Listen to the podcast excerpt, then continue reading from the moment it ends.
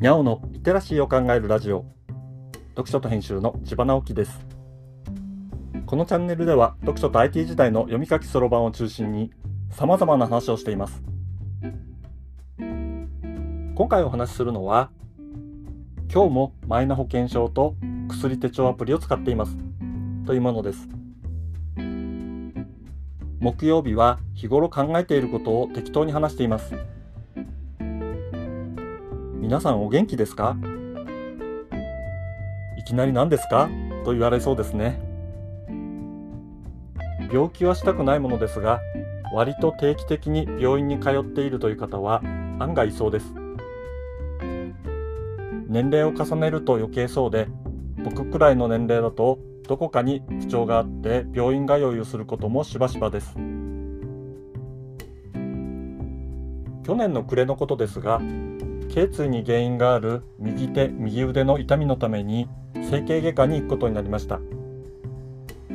うつ伏せでしか寝ることができずまともに睡眠をとることができない状態でしたが病院選びに関してはちょっとこだわりがありました。まずマイナ保険証に対応していること。キャッシュレス決済に対応していること。それと近くにお薬手帳アプリ対応の薬局があること。この3つです。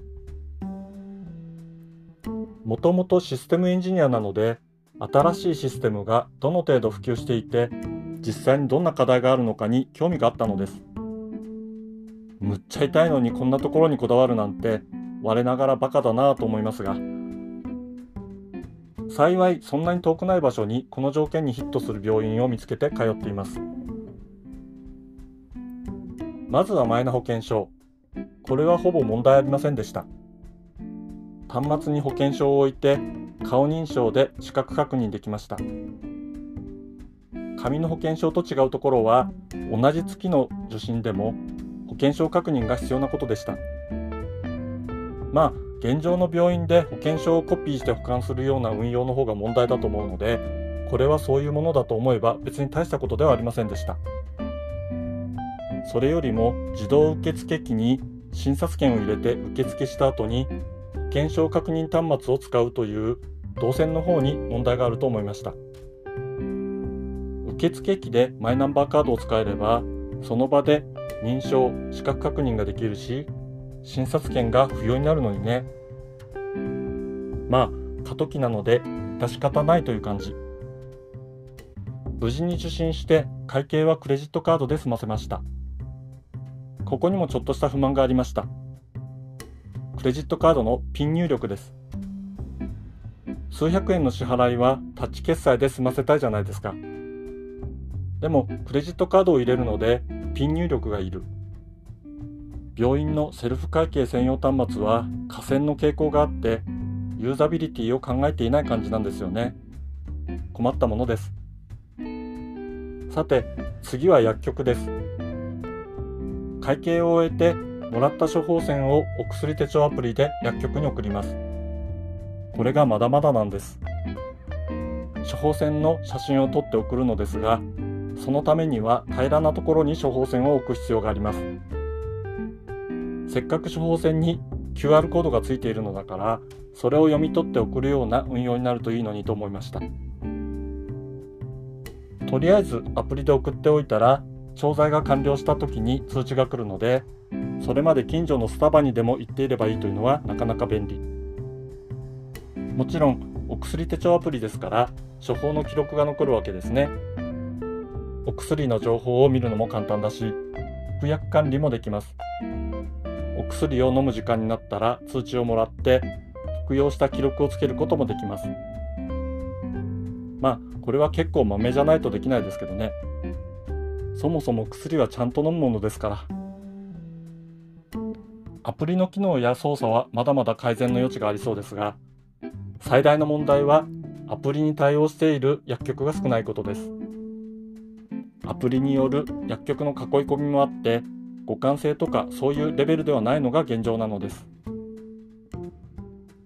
そうそう利用している薬局はお薬手帳アプリ連携しているだけあってキャッシュレスにも対応しています。いろいろ課題はありますが、すべてキャッシュレスで済ませられるところが気に入っています。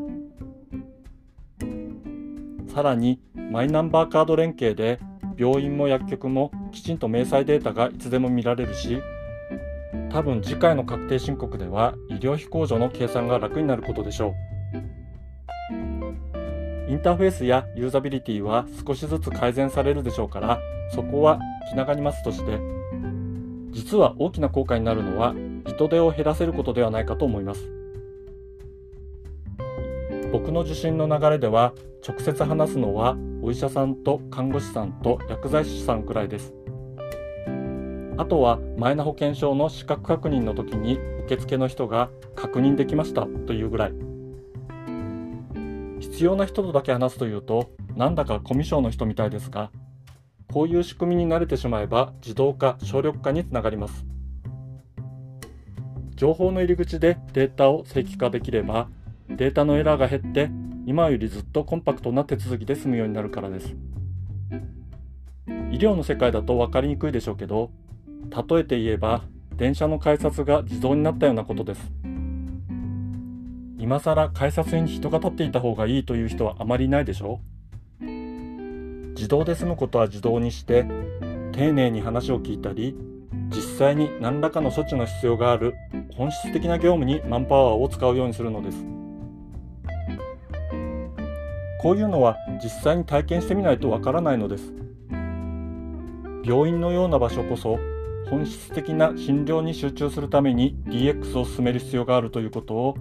あえて過渡期のシステムを使うことで理解できるのですが誰でもそんなことができるわけではないので僕のような新しいもの好きがあえて人柱になっていくのも意味があるのかなと思っていてまさにこの配信当日も今話したような手順で受診しています。変わり者ですかね。今回は今日もマイナ保険証とお薬手帳アプリを使っていますという話をしました。今日はここまで。読者と編集では IT を特別なものではなく常識的なリテラシーとして広める活動をしています。IT リテラシーの基礎を学べるオンライン講座をやっています。詳しい内容については概要欄のリンクからまたは読書と編集と検索して、猫がトップページに出てくるホームページをご覧ください。この配信の書き起こしをノートで連載しています。こちらも概要欄にリンクがありますのでフォローいただけると嬉しいです。